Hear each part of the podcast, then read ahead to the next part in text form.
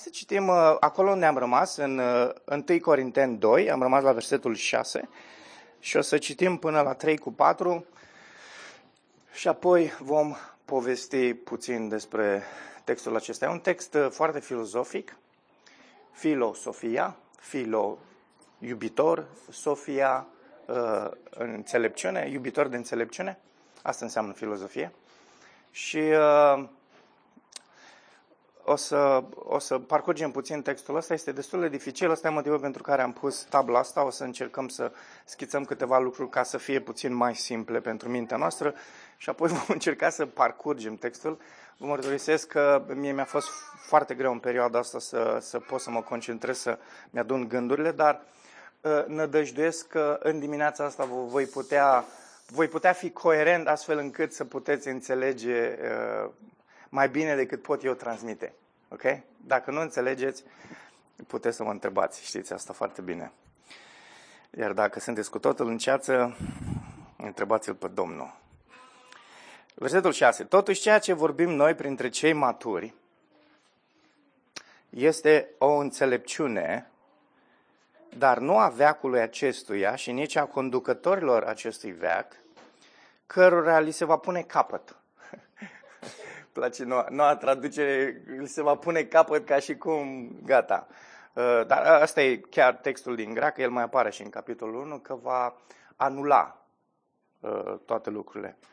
Ci vorbim despre o înțelepciune tainică, misterioasă, a lui Dumnezeu, care a fost ascunsă și pe care Dumnezeu a destinat-o înainte de a fi veacurile pentru gloria noastră. Niciunul dintre conducătorii acestei lumi n-a înțeles-o, pentru că dacă ar fi înțeles-o, nu l-ar fi răstignit pe Domnul Slavei. Totuși, așa cum este scris, nici un ochi n-a văzut, nici o ureche n-a auzit și la mintea omului nu s-a suit ceea ce a pregătit Dumnezeu pentru cei care îl iubesc. Dumnezeu însă ne-a descoperit aceste lucruri prin Duhul. Pentru că Duhul cercetează totul chiar și lucrurile adânci ale lui Dumnezeu sau lucrurile ascunse ale lui Dumnezeu.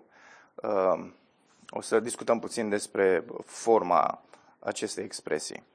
Cine dintre oameni cunoaște lucrurile omului dacă nu Duhul omului care este în el? Omul, omul interior cunoaște ce este în om. Tot astfel, nimeni nu cunoaște lucrurile lui Dumnezeu în afară de Duhul lui Dumnezeu. Însă noi n-am primit Duhul lumii, ci Duhul de la Dumnezeu ca să putem cunoaște lucrurile care ne-au fost oferite prin har de către Dumnezeu. Acum, nu vorbim prin cuvinte învățate, prin înțelepciunea omenească, ci prin învățături de la Duhul, întrebuințând lucruri duhovnicești pentru cei duhovnicești. Dar omul firesc nu primește lucrurile Duhului lui Dumnezeu, căci pentru el sunt o nebunie și nu le poate înțelege. Pentru că trebuie judecate duhovnicește. Ce vorbeam noi aseară, George? La ora 1 jumate. Frații dormeau și surorile. Noi vorbeam despre mesajul din dimineața asta. Cel duhovnicesc însă judecă toate lucrurile, iar el nu poate fi judecat de nimeni. Căci Cine a cunoscut gândul Domnului ca să-l poată sfătui? Noi însă avem gândul lui Hristos. Eu, fraților, nu v-am putut vorbi ca unor oameni duhovnicești. O altă traducere este spirituali. Și poate fi tradus cuvântul din greacă, poate fi tradus în felul ăsta, duhovnice sau spiritual, unii mai traduc și evlavioși, dar mai degrabă aș merge pe aspectul de duhovnice sau spiritual, ci ca unor oameni lumești, ca unor copilași în Hristos, bebeluși. V-am hrănit cu lapte, nu cu hrană tare, pentru că încă nu o puteți mânca. Și nici chiar acum nu puteți, pentru că încă sunteți lumești. Acum, cuvântul, sunt două cuvinte diferite în greacă aici. Noi în română le avem traduse la fel, lumești, lumești. Însă în greacă, deși există aceeași rădăcină, ai odată, vi le zic așa doar pentru fan, sarchinois, este prima oară, și apoi a doua oară este uh, este sarchicoi, a doua oară. Primul înseamnă făcut din carne, al doilea înseamnă aparținând cărnii. Și sunt niște nuanțe diferite în ambele aspecte. În fine, însă nu o să filozofăm, dar doar v-am zis așa ca și element să vă puteți lăuda acum la prieteni. Aici lumesc, lumesc apare așa, dar în greacă e diferit. Într-adevăr, când între voi există invidie, ceartă, nu sunteți voi lumești și nu trăiți voi în felul celorlalți oameni. Atunci când cineva spune eu sunt al lui Pavel, iar altul eu sunt al lui Apolos, nu sunteți voi ca ceilalți oameni. Okay. Vreau să specific ceva, că poate nu mi-am notat lucrul ăsta, poate îmi fuge și nu vreau să-mi fugă pentru că e un element foarte important. Pavel nu vorbește aici despre oameni care continuă în carne, ci oameni care arată pentru o anumită perioadă că trăiesc în carne. Ok? E o, dif- e o diferență. Pentru că cei care continuă în carne vom vedea în mai multe contexte, inclusiv în evrei, că de fapt nu au avut credință niciodată și ei au fost de carne, în sensul de lumești. Uh, însă, observați în versetul 2 aici, Pavel zice, vă vorbesc ca unor bebeluși în Hristos. Deci, Pavel pleacă de la prezumția că ei aparțin lui Hristos. Și că ei fac... Știți de ce spun lucrul ăsta? Pentru că există o mișcare care vine în mod special în contextul dispensaționalismului, care spune că există trei categorii de oameni. Necreștini, creștini și creștini carnali, în sensul în care ei aparțin cărnii pentru totdeauna. Nu există concepția asta în Scriptură. Adică dacă o persoană continuă în carne, în permanență, nu, nu este credincios. Ok? Bine, hai să revenim la uh, tot capitolul, dar înainte să revenim la tot capitolul, uh, m-am gândit la o introducere și ar fi bine să o folosesc, nu? uh, se vorbește în perioada asta foarte mult și am fost și eu la un moment dat capturat de chestia asta, de uh, slăbit și să slăbești tot felul de programe uh, și uh, tot felul de filozofii. Tai, uh, cea mai interesantă mi s-a părut aia cu cola, să bei cola în permanență. Toată ziua bei numai cola. Nu faci nimic altceva decât bei cola. Și se lăuda o fată că ea a slăbit nu știu câte chile, o știți, da? Uh, nu bea decât cola, cola, cola, cola. Ok? Ok, asta a fost o variantă aici. Sunt alții care spun uh, să mănânci doar ciocolată, alții să mănânci multe proteine. Sunt tot felul de concepții de astea. Dar dragilor, eu am, eu am sesizat că e o regulă foarte simplă când vine vorba de, slă, de, de, vine vorba de slăbit. Mănânci și bei sănătos și faci mult exercițiu. Și asta funcționează întotdeauna, ok? Uh, m-am, m-am gândit la, la situația asta, că e o situație mondenă și modernă. Uh, și se aseamănă mult cu lumea noastră creștină sau cel puțin cu aspectele legate de trăirea creștină, de viața creștină, că oamenii încearcă tot felul de, de aspecte, de astea, de, de surogate, cum să funcționeze viața creștină. Și cele mai multe dintre surogatele acestea implică efort și să muncești mult și așa. Când viața creștină e mult mai, simplu de, mult mai simplă decât atâta și, și Scriptura vorbește despre simplitatea vieții creștine, aceleia de a te încrede în Duhul lui Dumnezeu și în lucrarea Lui. Uh, uh, uh, cei din Corint erau ceva de genul acesta. Ei și-au complicat viața creștină foarte, foarte mult. Vă aduceți aminte în introducerea pe care am făcut-o la carte? Era un grup de ăsta elitist, oamenii se credeau, o mare parte din ei foarte foarte uh, dotați în cele spirituale. De fapt, știți ce e interesant? Că în textul ăsta pe care noi l-am citit în, în paragraful acesta, Pavel se folosește de niște termeni care erau foarte populari printre cei din Corint. Maturi, spiritual și înțelepciune. Trei termeni care erau la ordinea zilei. Acum, modul în care ei vedeau termenii aceștia uh, uh, vedeau într-un mod eronat. Okay? Credeau că există un grup elitist, în numai acestui grupul elitist Dumnezeu a făcut parte de o descoperire specială și că ceilalți creștini sunt și ei așa pe acolo, știi? Dar că statutul e diferit între acest grup elitist și între ceilalți credincioși. Interesant e că spiritul ăsta nu a fost doar a unui grup din Corint, ci a devenit așa o, o, un ADN a, a întregii biserici, a întregii comunități. Chiar se credeau mai prețioși decât uh, credincioșii din alte localități. Uh, și uh, în contextul ăsta al uh, alergării uh, în permanență după înțelepciune, după uh, toate aspectele astea, au apărut toate dezbinările astea, au apărut imoralitate și a apărut idolatrie. Ok, și o să discutăm puțin despre aspectele astea puțin mai târziu, când o să ne referim la textul din Romani 1, care e un text paralel puțin cu acesta. Ăsta e contextul celor din Corint, care se apropie uneori de lumea baptistă cel puțin, care pare așa o lume mai filozofică, că noi le avem pe ale noastre și atunci mi se pare că e foarte interesant să ne gândim la mesajul pe care Pavel îl are pentru ei.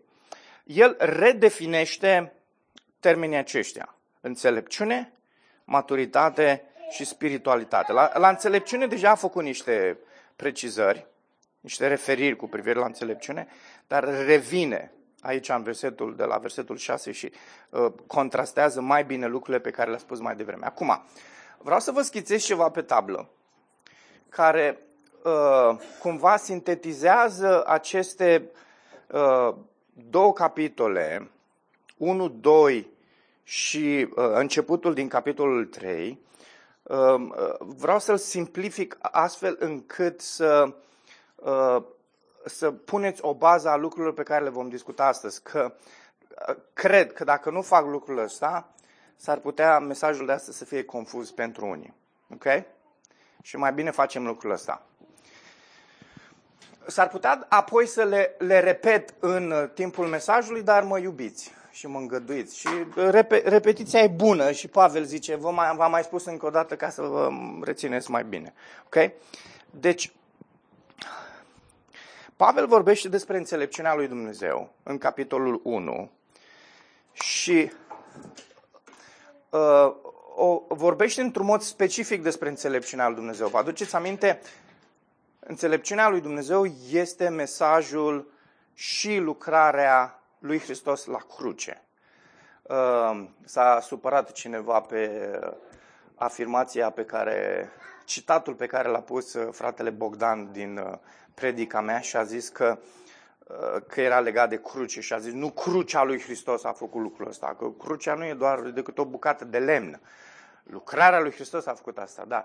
Am zis, da, frate, știu, dar când noi vorbim despre cruce și crucea lui Hristos, ne referim la moartea lui Hristos, la răstinirea lui Hristos. Este doar, e personalizată crucea, nu e ca orice altă cruce, e o cruce specială. Și atunci, și când spune mesajul înțelepciunii lui Dumnezeu este crucea, nu spunem crucea, crucea de pe turlele bisericilor ortodoxe sau asta, sau crucea de la cimitir, tata făcea cruci. Uh, și nu, nu despre asta vorbim, ci vorbim despre crucea lui Hristos, despre lucrarea lui Hristos, ok? Deci, uh, deci în sensul ăsta vorbim despre cruce, ok? Voi nu sunteți cărcotași, da? Crucea asta este mesajul înțelepciunii, este înțelepciunea lui Dumnezeu care face un lucru. În capitolul 1 ne spune că această cruce, și foarte interesant dacă te gândești la aspectul de dogmatic de uh, al ispășirii lui Hristos. Ok? Pentru cine a fost lucrarea lui Hristos? Ok? În capitolul 1, Pavel zice că crucea lui Hristos separă lumea în două. Și avem credincioși și avem necredincioși.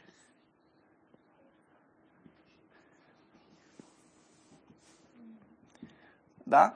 Ce face, cine, ce face separarea asta? O separare aici. Crucea face separarea aceasta.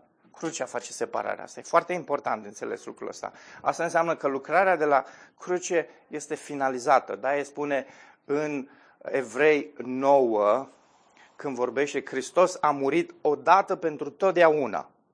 Ok? Și crucea aceea este finalizată și prin crucea aceea a iertat păcatele celor aleși. Și când a făcut lucrul ăsta, a separat lumea în două, credincioși și necredincioși. Acum, asta e din punct de vedere istoric, dar chiar și din punct de vedere practic, aplicativ. Duhul lui Dumnezeu aplică lucrarea aceasta a înțelepciunii lui Dumnezeu celor aleși, pe care îi numim noi astăzi credincioși. Da? Și nu o aplică celor necredincioși și ei nici nu pot înțelege absolut nimic despre lucrarea lui Dumnezeu pentru că nu au ce? Duhul. Okay? Și asta este argumentul lui în capitolul 2. Acum, ascultați, e foarte important de avut în minte lucrul ăsta. Pentru că când ajungem la capitolul 2, Pavel o să mai vorbească despre o separare. Dar o separare pe care o face aici. Ok? Și e important să, să vezi aceste două separări care există în capitolul 1 și în capitolul 2. Separarea asta este o separare de statut, statutară. Cum ești înaintea lui Dumnezeu. Și statutul acesta îl stabilește crucea lui Hristos. Aici nu este o separare statutară de statut. Și cei care sunt maturi sau spirituali, ambele, ambii termeni sunt, și cei care sunt imaturi sau lumești sau bebeluși în Hristos, sunt credincioși. Ok? E foarte important de înțeles lucrul acesta. Pentru că dacă nu înțelegi separările astea, el uh, uh, s-ar putea să fie confuz apoi textul la care ne vom uita. Uh, o să las asta puțin într-o parte și în caz că sunteți confuzi cu textul, vă uitați la chestia aia, care e așa simplă, nu o chestie complicată, oricine poate să o facă. Dacă am făcut eu, înseamnă că oricine poate. Uh, Pavel folosește substantivul înțelepciune de 28 de ori. Uh, iar 15 în, în 1 Corinteni, iar 15 din cele 28 de uh, recurențe, de apariții, apar în textul de la 1 cu 17 până la 2 cu 13. Adică aproape într-un capitol apare de 15 ori afirm, substantivul înțelepciune. Mai mult, adjectivul înțelept apare de 10 ori în primele trei capitole. Deci e, e fenomenal să citești primele trei capitole din 1 Corinteni și să vezi că uh, substantivul și adjectivul cuvântului înțelept apare de uh, 25 de ori. Că dacă apare așa de multe ori, înseamnă că Pavel chiar vrea să zică ceva. Ei, oameni buni, nu aveți o înțelegere corectă cu privire la ce înseamnă Sofia, la înțelepciunea lui Dumnezeu. Trebuie să vă schimbați iubirea de înțelepciune, să nu mai aveți filozofie lumească, ci să aveți o filozofie duhovnicească, divină. Ok? Uh, și acum, Având în minte aceste aspecte, de aceea comentatorii biblici com- concluzionează că cei din Corint nu numai că aveau o înțelegere greșită cu privire la înțelepciune, dar erau infatuați cu înțelepciune. Adică ei se credeau foarte înțelepți. Dar îți dai seama să ai o înțelepciune greșită și să te crezi înțelept. Nașpa, nu? Pavel nu cred că își propune să corecteze Uh, această înțelegere greșită cu privire la înțelepciune doar pentru a aborda separările din cadrul bisericii, că ați văzut, am citit uh, textul nostru până în 3 cu 4 și am făcut-o intenționat, um, arătând că imaturitatea care se vede, se vede prin prisma dezbinărilor și certurilor și neînțelegerilor care sunt între ei. Știți ce m-am gândit când am citit asta? Păi atâtea certuri sunt în bisericile evanghelice, oare ce o arăta certurile astea și neînțelegerile? Imaturitate. De cele mai multe ori. Uh, în fine, Uh, și, dar nu numai asta, ci adresează imoralitatea sexuală și idolatria. Deci, Pavel pune baza asta a, înțele- a, înțelege- a, un, a înțelegerii corecte despre înțelepciune pentru că vrea să abordeze cele trei probleme mari din Corint. Uh, dezbinarea, imoralitatea sexuală și idolatria.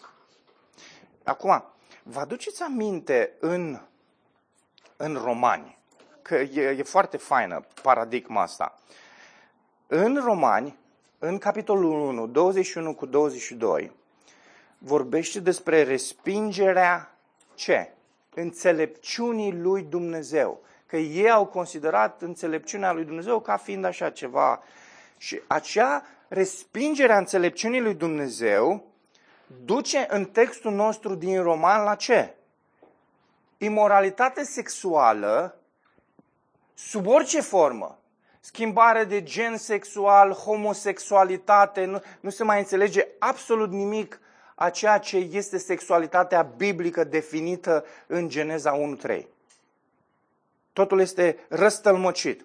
De ce? Pentru că oamenii au respins înțelepciunea lui Dumnezeu. Au ajuns la imoralitate sexuală și la idolatrie.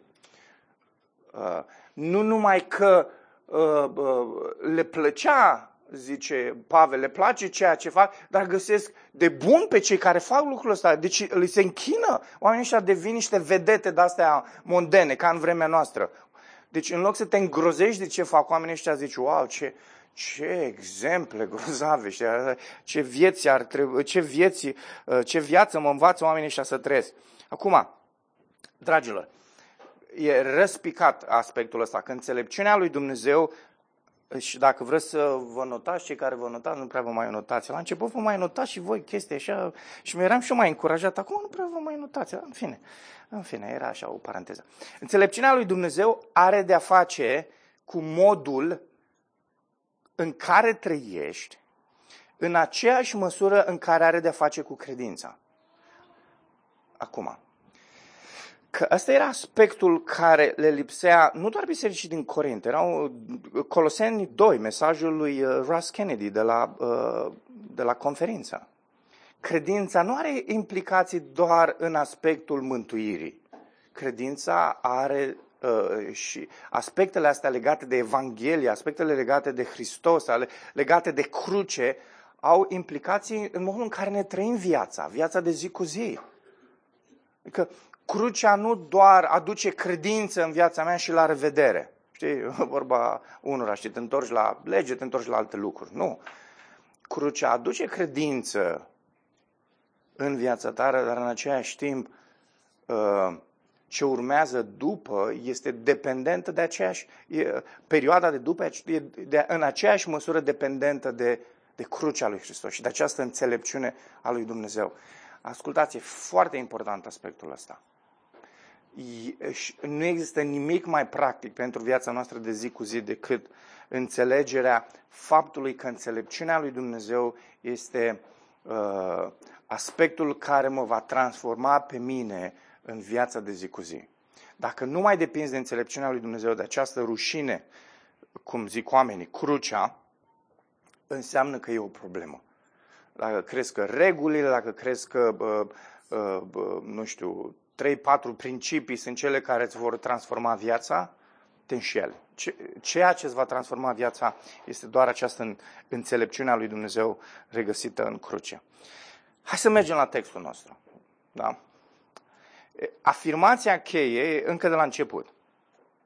Totuși, da, și acest totuși introduce o altă, ar, arată că e Pavel schimbă cumva macazul. Deci a spus anumite lucruri pe care zice, totuși, ceea ce vorbim noi, acum ascultați, printre cei maturi este o înțelepciune, dar nu a veacului acestuia și nici a conducătorului acestui veac, cărora li se va pune capăt.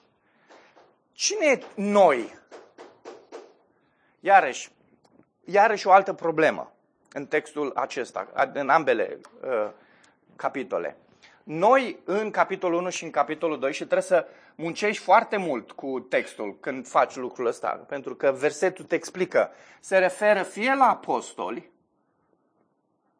cum e aici, în versetul pe care l-am citit, fie la toți credincioșii.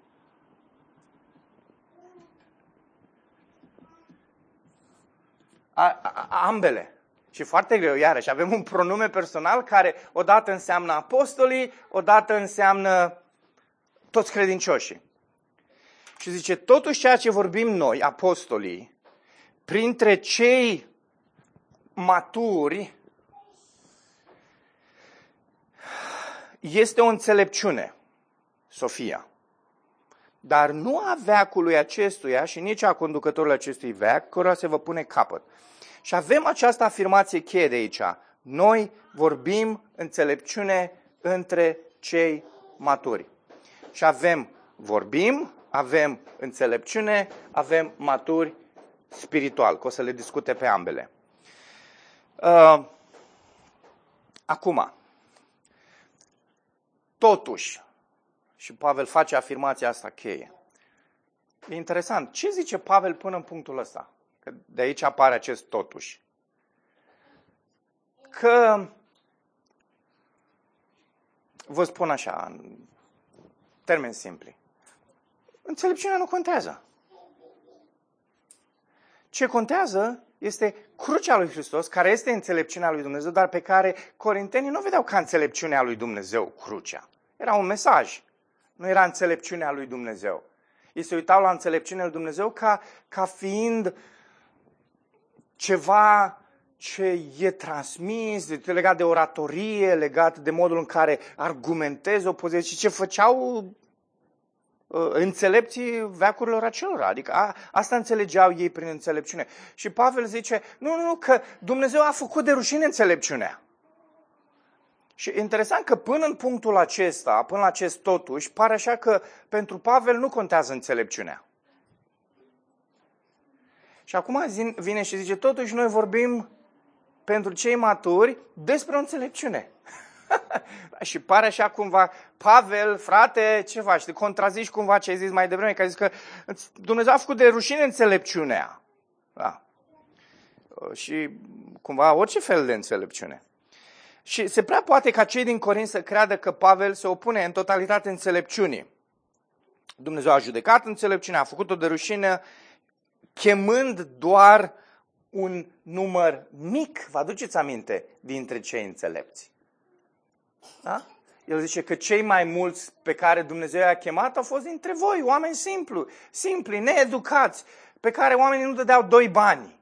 Da? Vă aduceți aminte, la sfârșitul capitolului 1. Zice, doar puțini dintre cei înțelepți în, în ochii lumii Dumnezeu i-a chemat. Și atunci uh,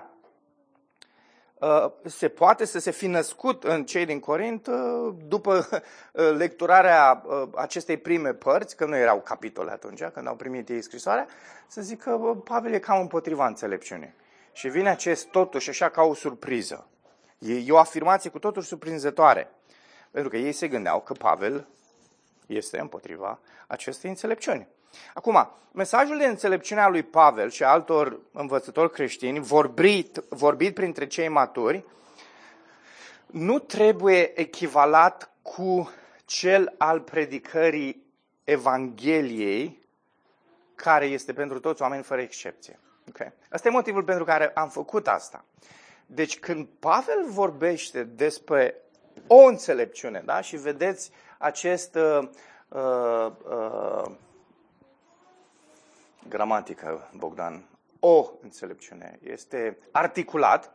Uh, vezi, acest articol vorbește despre o înțelepciune specifică care e adresată celor cui? Maturi. De ce e adresată celor maturi?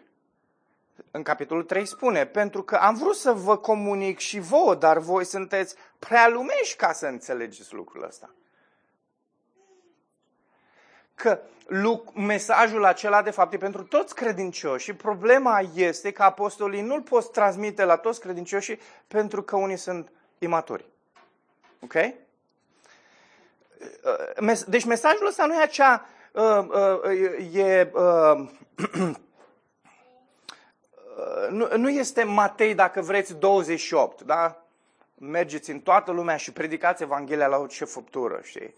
Nu este acel, acel mesaj al Evangheliei pentru toți oamenii, fără excepție. Da? Că, to- că toți oamenii sunt chemați, da? Chemarea este generală. E o chemare generală, există și o chemare particulară, care este eficace acea chemare particulară a lui Dumnezeu, dar Dumnezeu cheamă pe toți oamenii de pretutine să se pocăiască. Okay? Dar nu despre asta vorbește aici. Vorbește despre o, o înțelepciune, ne oferă detalii despre ea, care este o taină, un mister. Un mister la care face referire Pavel aici și spune că e pentru creștinii maturi. Acum, dacă ar fi să echivalăm acesta, acest mesaj plin de înțelepciune este echivalat cu mintea lui Hristos. Deci uitați-vă unde se duce. La sfârșitul capitolului 2 spune, noi însă avem gândul sau mintea lui Hristos. Deci pleacă și spune, este o înțelepciune, a fost o taină ascunsă, dar pe care Dumnezeu ne-a descoperit-o în Hristos și spune, noi avem gândul lui Hristos. Deci de această, această o înțelepciune, această taină ascunsă este acest gând al lui Hristos. Deci dacă ar fi să echivalezi această înțelepciune din versetul 6, ar trebui să o echivalezi cu acest gând al lui Isus Hristos, care a fost o taină cândva, dar pe care acum a descoperit-o. În contextul larg, capitolul 1 și capitolul 2, care este acest gând al lui Hristos? Hmm? Crucea. Crucea lui Hristos, dar care este aplicată vieții credinciosului în viața de zi cu zi. Ok? Iarăși, în capitolul 2. Acum, Pavel nu introduce în felul acesta un elitism nou în biserică. Că i-ar fi încurajat pe cei din Corea. Ah, da, vedeți că și Pavel vorbește că, de că e o cunoaștere, o înțelepciune de asta mai deosebită. Știi? Și că doar un, un, e pentru, doar, doar pentru un grup. Nu, nu era doar pentru un grup. Problema lui Pavel nu era că uh, înțelepciunea aia era rezervată, taina era rezervată doar pentru un grup. Problema era că ei erau prea imaturi să înțeleagă. Aia era problema. Da? Și uh, el a afirmat deja că există o singură separare care contează cu adevărat, cea dintre cei credincioși și cei necredincioși, cei care au Duhul și cei care nu au Duhul. Distinția de aici între cei maturi și imaturi nu are de-a face, repet, cu statutul și are în vedere comportamentul credinciosului față de aspectele care sfințesc identitatea creștină. Și uh, vă, e, Mesajul de aici al lui Pavel e foarte codificat. Pentru că uh, uh, el e atât de ironic, se adresează unor oameni care spun că sunt foarte înțelepți. Și le spune realmente, vă place filozofia? O să filozofesc cu voi. Dar dacă citești Coloseni 2, Pavel e simplu acolo.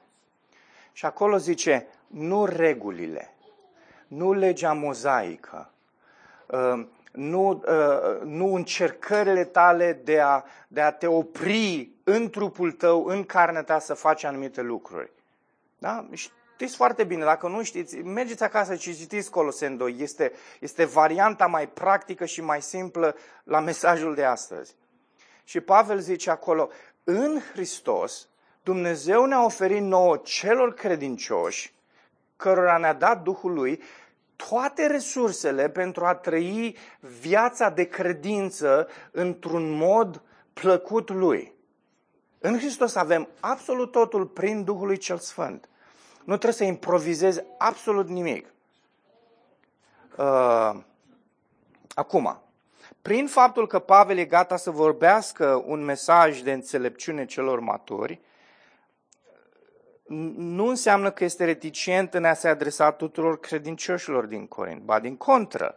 El își dorește ca toți să, să, să primească această înțelepciune a crucii a Duhului, însă lucrul acesta nu se întâmplă, evident, cum spune în capitolul 3.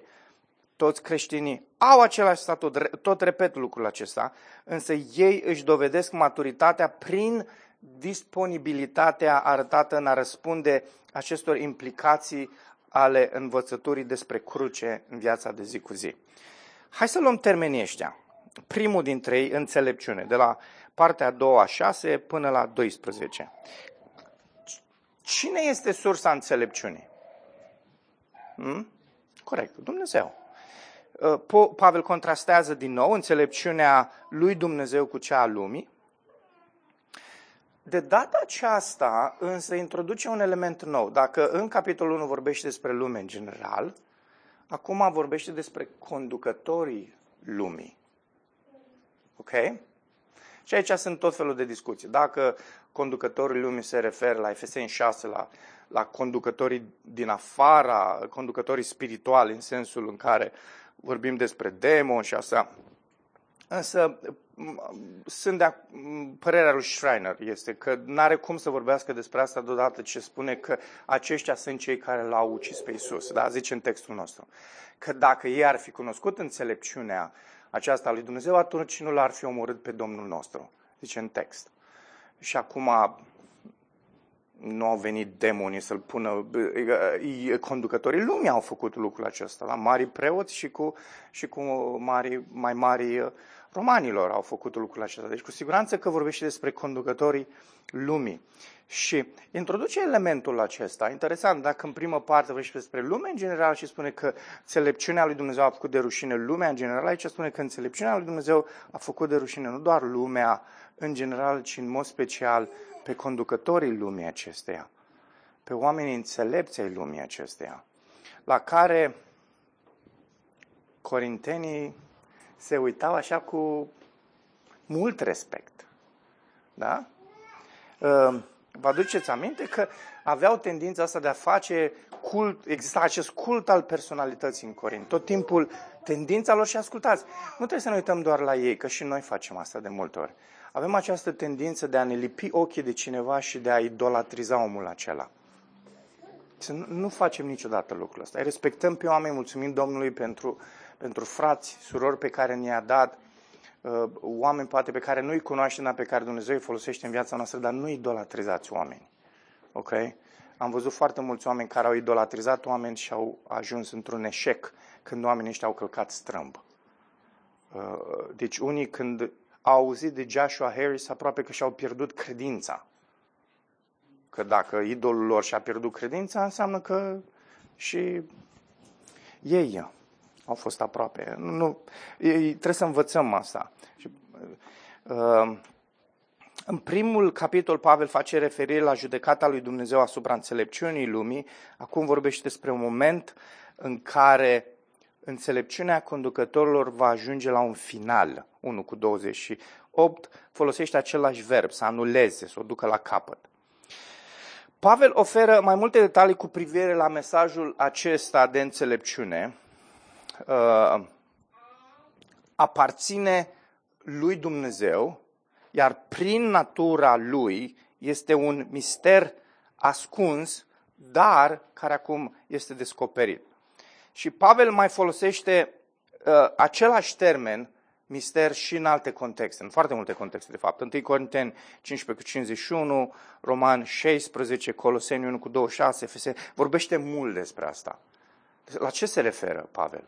Despre o nouă revelație făcută acum cunoscut uh, rațiunii umane și care este uh, prezent, în care este prezentat planul și scopul desfășurat al lui Dumnezeu în Evanghelie. Ok? Este acest plan și scop al lui Dumnezeu desfășurat în istorie pe care Dumnezeu, ascultați, l-a ținut ascuns timp de veacuri, dar pe care în Hristos ni l-a făcut descoperit. Dar ni l-a făcut descoperit nu doar pentru a crede în El și a fi mântuiți, ci pentru a crede în El și a fi transformați. Acest plan de răscumpărare a lui Dumnezeu nu doar ne mântuiește, ne și transformă.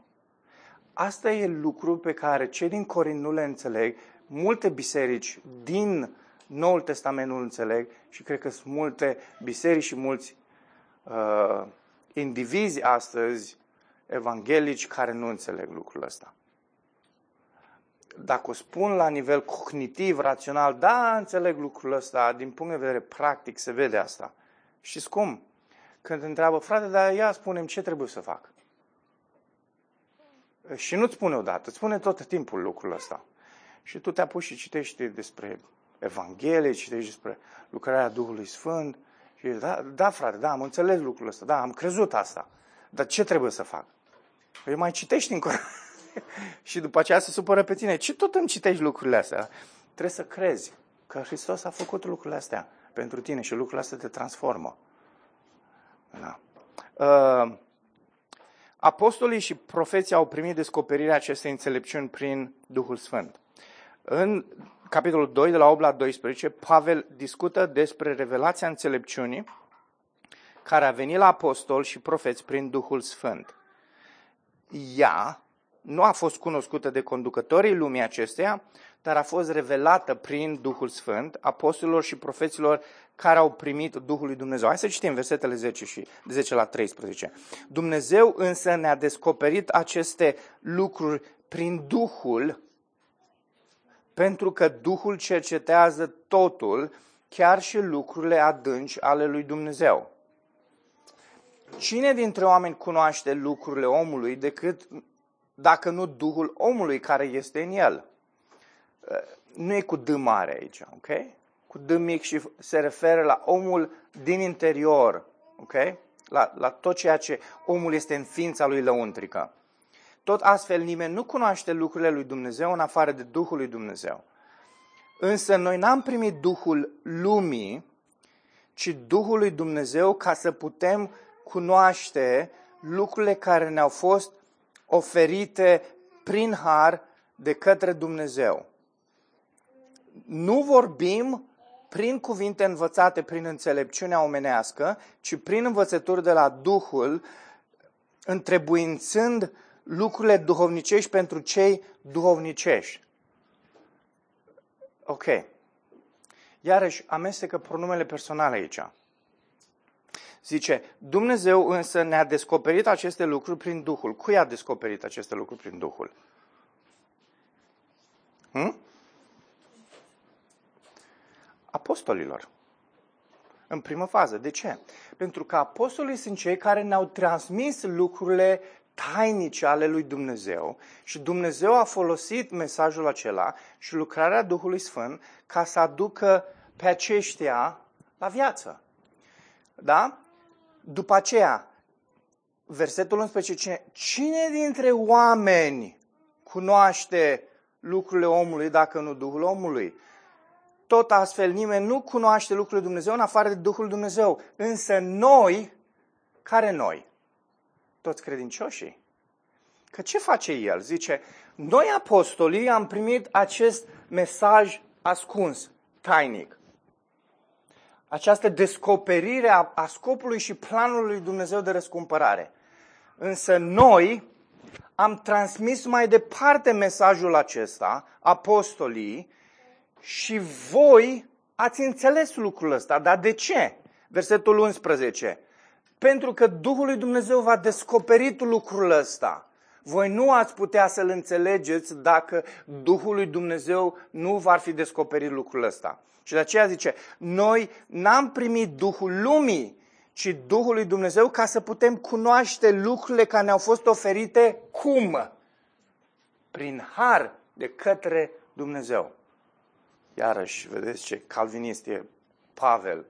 Clar crede în harul lui Dumnezeu și crede că Dumnezeu este cel care face intervenția, cel care trimite Duhul lui Dumnezeu și omul nu ar putea înțelege și nu ar putea cunoaște lucrurile astea dacă Dumnezeu n-ar interveni și n-ar trimite Duhului. N-are cum, e imposibil. E în incapacitate. Nici chiar cei mai înțelepți, cei mai educați și cei mai mari conducători n-ar putea și nu pot să înțeleagă.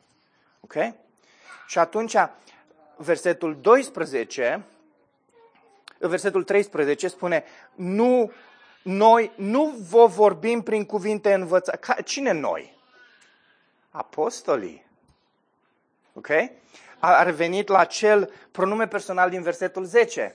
Noi, apostolii, am primit mesajul, vi l-am transmis, voi l-ați înțeles pentru că Duhul Dumnezeu a lucrat în voi, n-ați avut Duhul înțelepciunii lumei acestea, ați avut Duhul lui Dumnezeu care va vorbi și după aceea versetul 13, noi vorbim prin cuvinte învățate, nu prin înțelepciunea omenească, ci prin învățături de la Duhul, întrebuințând lucruri duhovnicești pentru cine? Pentru cei maturi. Dar acești cei maturi, Pavel își dorește ca toți credincioșii să fie acolo.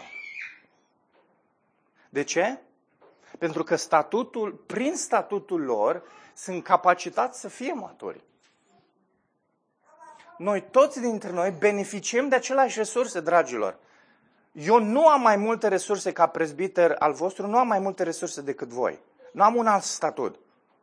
Vedeți, asta era ce era greșit în Corint. Ei spuneau că ăștia care le-a făcut parte Dumnezeu de Sofia, de înțelepciunea asta ascunsă a lui, au un alt statut față de ceilalți. Trebuie să le pui pe picioarele ăstora. Știi? Dar, uh, Pavel zice, nu, nu vorbim despre un alt statut, statutul este același ci vorbim de modul în, comportamental, în sensul în care, modul în care oamenii ăștia au răspuns prin Harul lui Dumnezeu acestor învățături profunde pe care noi le-am învățat despre viața de zi cu zi, cum trebuie să trăim prin cruce în viața de zi cu zi. Ok? Cum depindem de cruce, de acest mesaj plin de înțelepciunea lui Dumnezeu. Înțeles? Da? Ok. Uh,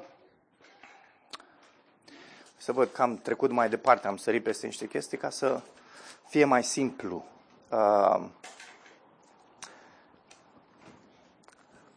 uh, unde sunt? Versetul 14. Uh, expunerea expresiei maturi, da? cel spiritual. Hai să recitim versetele. Dar omul firesc nu primește lucrurile Duhului lui Dumnezeu, căci pentru el sunt o nebunie și nu le poate înțelege pentru că trebuie judecate spiritual, duhovnicește, spirit. Cel duhovnicesc însă judecă toate lucrurile, iar el nu poate fi judecat de nimeni. Căci cine a cunoscut gândul Domnului ca să-l poată sfătui? Și folosește un citat din, uh, din Isaia 40 cu 13. Îmi place mult capitolul ăla. Uh, despre cine vorbește aici? 14-15. Despre apostoli? Despre credincioși și maturi? Despre orice credincios. Credincioși, orice fel de credincios, poate să înțeleagă lucrurile lui Dumnezeu prin Duhul lui Dumnezeu. Acum, să vă explic puțin această afirmație pe care o face el în versetul 15, că sunt tot felul de teorii cel duhovnicesc însă judecă toate lucrurile, iar el nu poate fi judecat de nimeni. La ce face referire Pavel aici? E simplu. Cel duhovnicesc, cel care este spiritual, deci nu doar, nu vorbim doar credincios, dar că este matur, el, uh, el analizează lucrurile și discerne lucrurile într-un mod matur, într-un mod spiritual. Dar această spiritualitate sau această maturitate ține de Duhul lui Dumnezeu care lucrează în el. Ok? Și zice, el poate să judece, el poate să analizeze, el poate să cântărească, el poate să, să, să discearnă toate lucrurile foarte bine. Și partea a doua zice, iar el nu poate fi judecat de nimeni. În ce sens nu poate fi judecat de nimeni? Vorbește aici despre faptul că ei nu pot să fie examinați de nimeni din lume cu privire la ce spune. Să, să vă arăt care e partea practică a acestui lucru. E probabil că cea mai practică parte din tot mesajul de astăzi.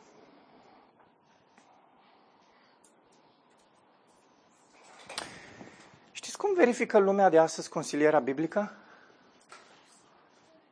Prin psihologie.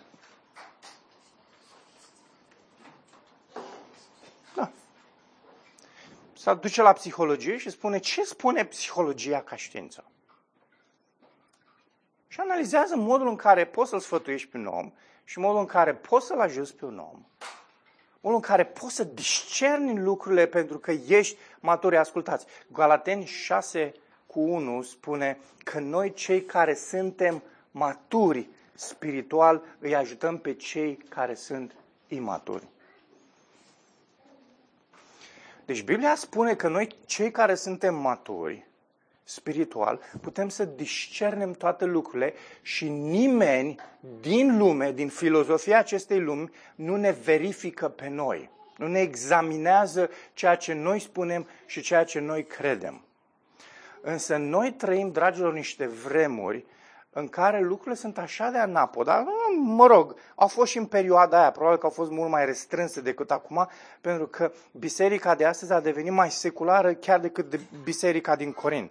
Da, am zis că biserica din Corin zici că e o biserică din secolul 21, nici nu zici că e o biserică din secolul 1. Atât de seculară e. Tot ceea ce făceau în contextul bisericii, făceau prin prisma a ceea ce lumea spunea despre ei.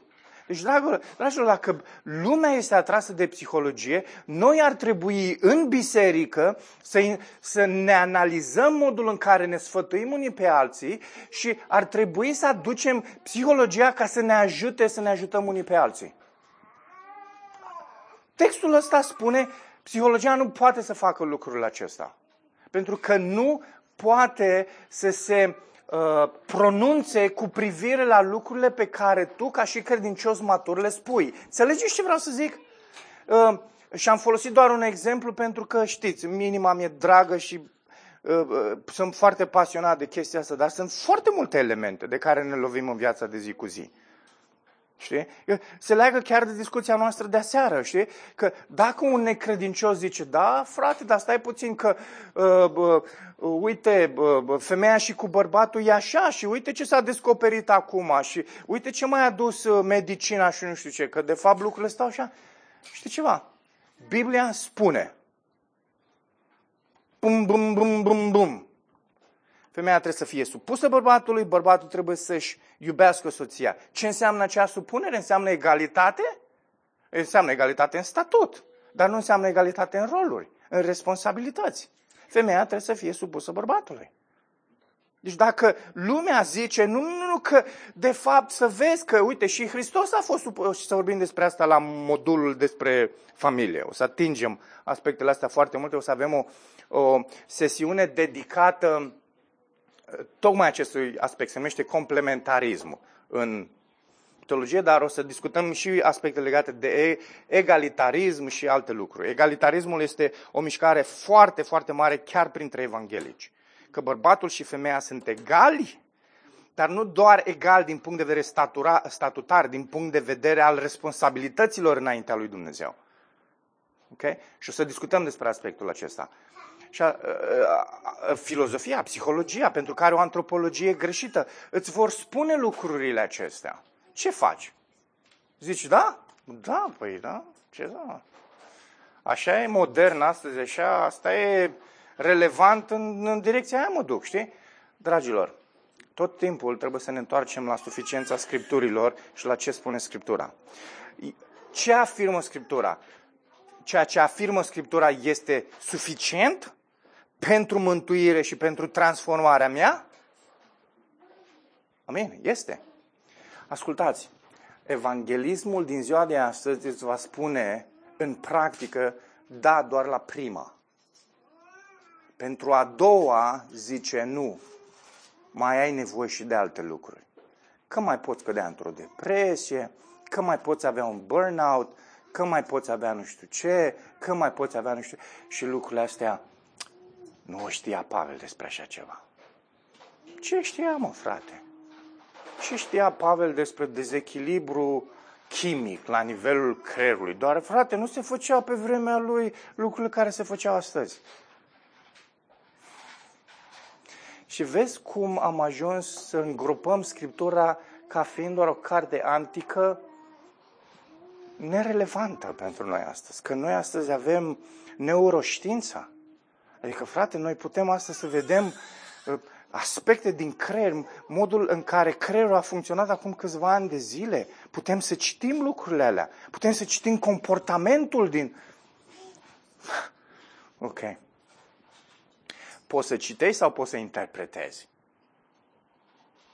Că dacă interpretezi, înseamnă că e o hermeneutică a ta a modului în care fiziologic Dumnezeu a lăsat să funcționeze corpul. Și atunci, dacă e o interpretare a ta, frate, e doar o altă religie. Și eu aleg religiunea curată, care este Scriptura, și rămân doar la ea. Ok? Astea sunt lucruri esențiale, dragilor, de care ne lovim în fiecare zi. Pavel afirmă aici și spune, dragilor, frații mei, cei care sunteți masturi, nu lăsați filozofiile din afară să verifice ceea ce voi credeți că este adevăr. Nu aveți nevoie de verificările lor. Nu aveți nevoie ca ei să vă confirme că ceea ce voi predicați și ceea ce voi credeți despre crucea lui Hristos care mă schimbă în fiecare zi și mă transformă și mă ajută să, să, să ies dintr-o depresie și să-L cunosc mai bine pe Dumnezeu, să trec peste o, o anxietate sau peste un burnout și să cunosc mai bine peste Dumnezeu, să trec peste o problemă a unui copil care are o problemă de comunicare cu care discut și care depășește Hristos și Biblia ne oferă resurse pentru toate astea. Trebuie doar să le credem că crucea este relevantă pentru viața noastră de zi cu zi.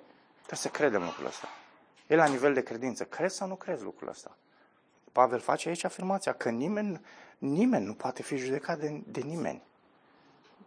Și se referă la aceste filozofii false. Ok? Înțeles?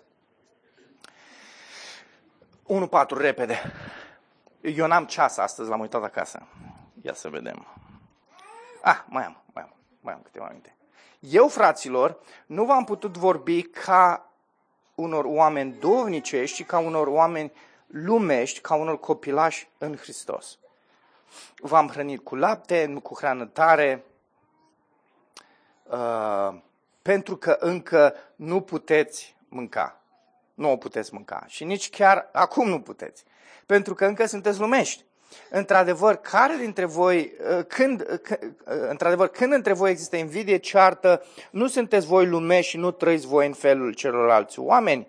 Atunci când cineva spune, eu sunt al lui Pavel, iar altul, eu sunt al lui Apolos, nu sunteți voi ca ceilalți oameni? Uh,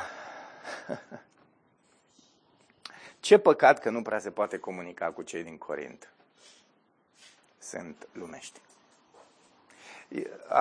Nu știu dacă citiți tristețea din vocea lui Pavel aici.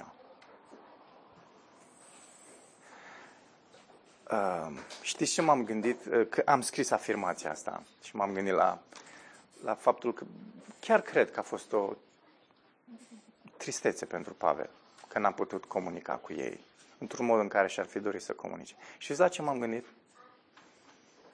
Oare ce dramă ar fi trăit Pavel dacă ar fi venit în zilele noastre? Și să zică, ăsta e un smartphone, hai să văd Google Maps. Google Maps. Biserica creștină baptistă și să aleagă așa o biserică pe Google Maps, zică, asta e prima listă, hai, pum, hai să mă duc acolo. Și s-ar fi dus la biserica aia. Oare Oare ar fi experimentat aceeași tristețe pe care a experimentat-o aici în versetul 1? Fraților, aș fi vrut să mă ridic la învon și să vă comunic într-un mod în care comunic cu cei maturi. Toți suntem credincioși, toți avem Duhul lui Dumnezeu, toți avem această capacitate de a aprofunda aceste taine pe care Dumnezeu le-a ținut ascunse, dar pe care le-a, releva, le-a revelat, le-a descoperit într-un anumit punct. Dar nu pot să vă spun, nu, nu, nu, nu pot, mă uit la voi și mai mult de un biberon nu puteți. Aș fi vrut să vă invit la un grătar, zice Pavel, dar nu, nu prea pot, n-am cum. Și ascultați, e foarte trist asta. Foarte trist.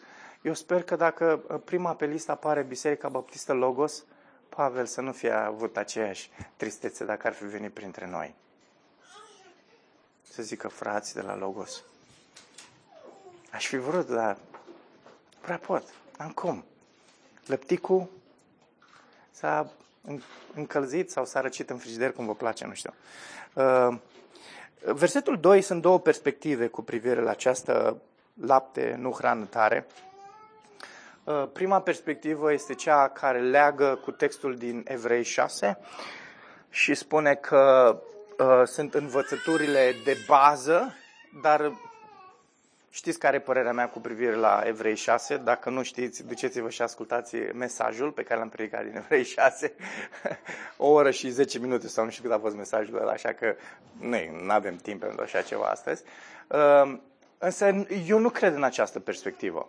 Deci nu cred că Pavel se referă aici la conținutul mesajului lucruri de bază, lucrurile esențiale sau lucruri mai profunde în sensul în care apare mai mult conținut. Nu cred că se referă la asta. Sunt, uh, din nou, de acord cu... Nu mai știu care teolog făcea afirmația asta, am citit mai multe comentarii. Uh, ci mai degrabă are de-a face cu receptivitatea ascultătorilor decât cu conținutul mesajului. Cu atitudinea pe care cei credincioși o au față de conținutul mesajului decât cu mesajul, conținutul mesajului în sine.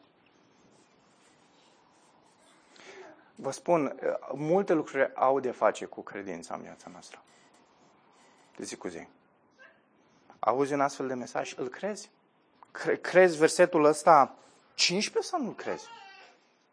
Și că dacă zici, da, frate, cred, așa, cred, cred că Evanghelia și că cred că Scriptura e suficientă, nu cred că lumea are vreun cuvânt de confirmare sau de spus în privire, privire la ce spun eu. Dar după aceea te duci și a doua zi și te duci și deci, da, frate, da, știi, am avut chestia aia și nu, nu, nu merge, înseamnă că n-ai crezut. Credința se vede în ascultare. Da, așa o numește Iacov dar îmi place mai mult să zic ascultare că e, e mult mai profundă. Pentru că uh, uh, uh faptele încep la nivelul inimii noastre. Uh, și atunci ascultarea este de unde? Din inimă. Și uh, uh, ascult, credința profundă la nivelul inimii noastre va duce la o ascultare a inimii. Vom asculta. Problema e că noi credem sau spunem cognitiv așa, da, cred chestia, cred, dar se vede că de fapt nu ne încredem în lucrurile alea. Okay? Și a fost o conferință despre asta. Ce medităm în dimineața asta? Și închei cu asta. Prima întrebare pentru voi și pentru mine. Unde căutăm noi înțelepciune?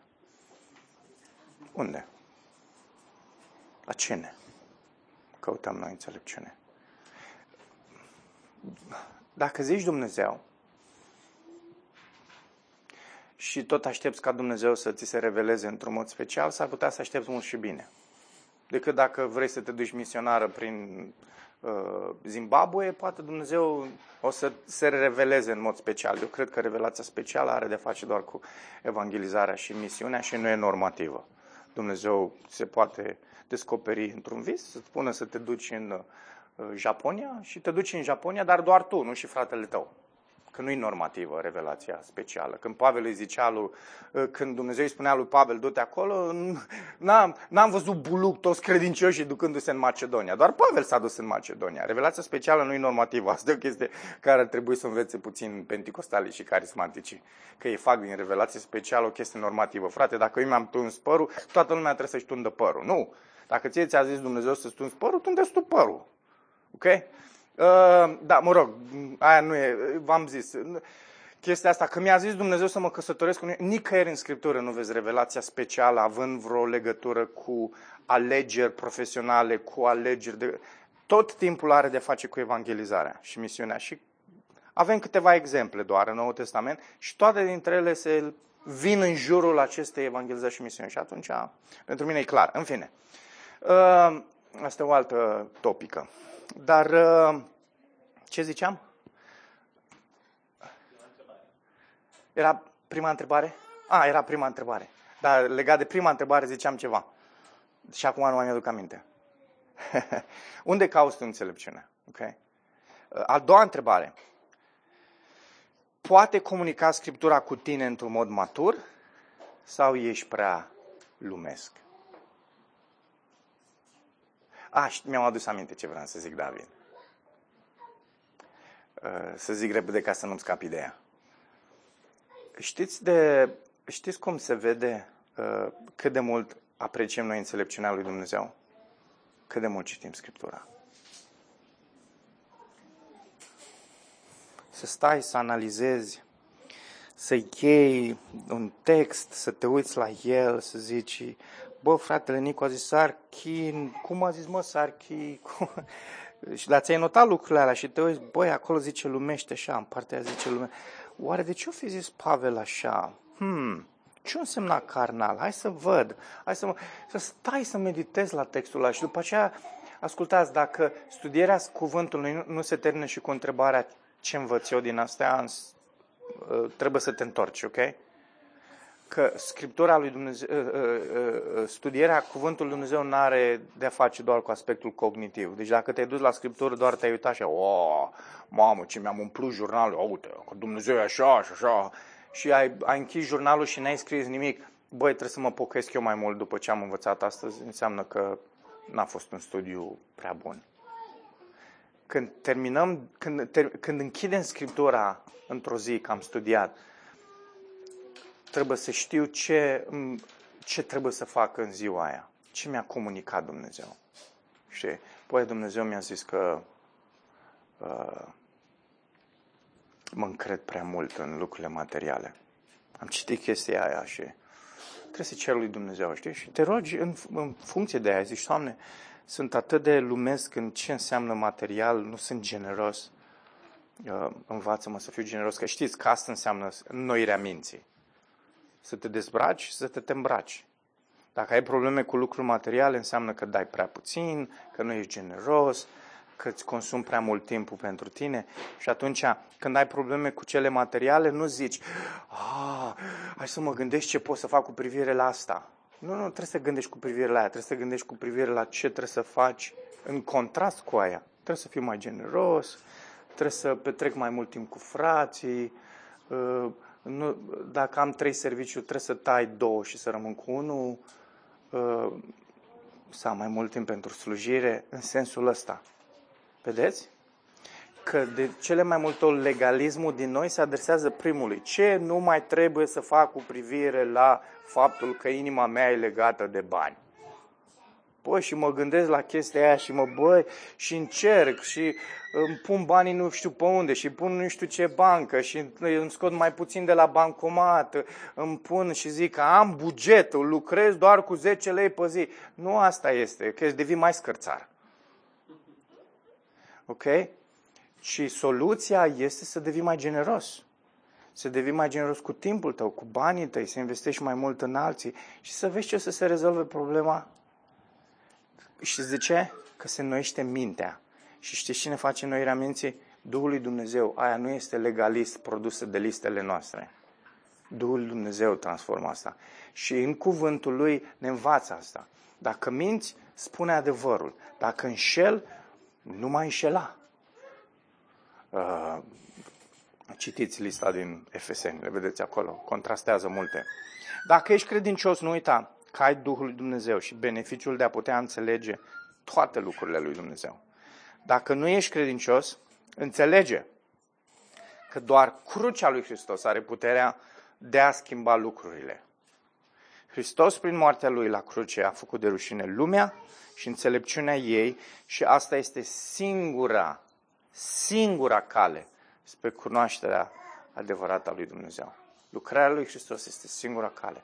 De aceea Hristos a putut să spună, eu sunt calea, adevărul și viața. Nimeni nu vine la Tatăl decât prin mine. Amin? Amin.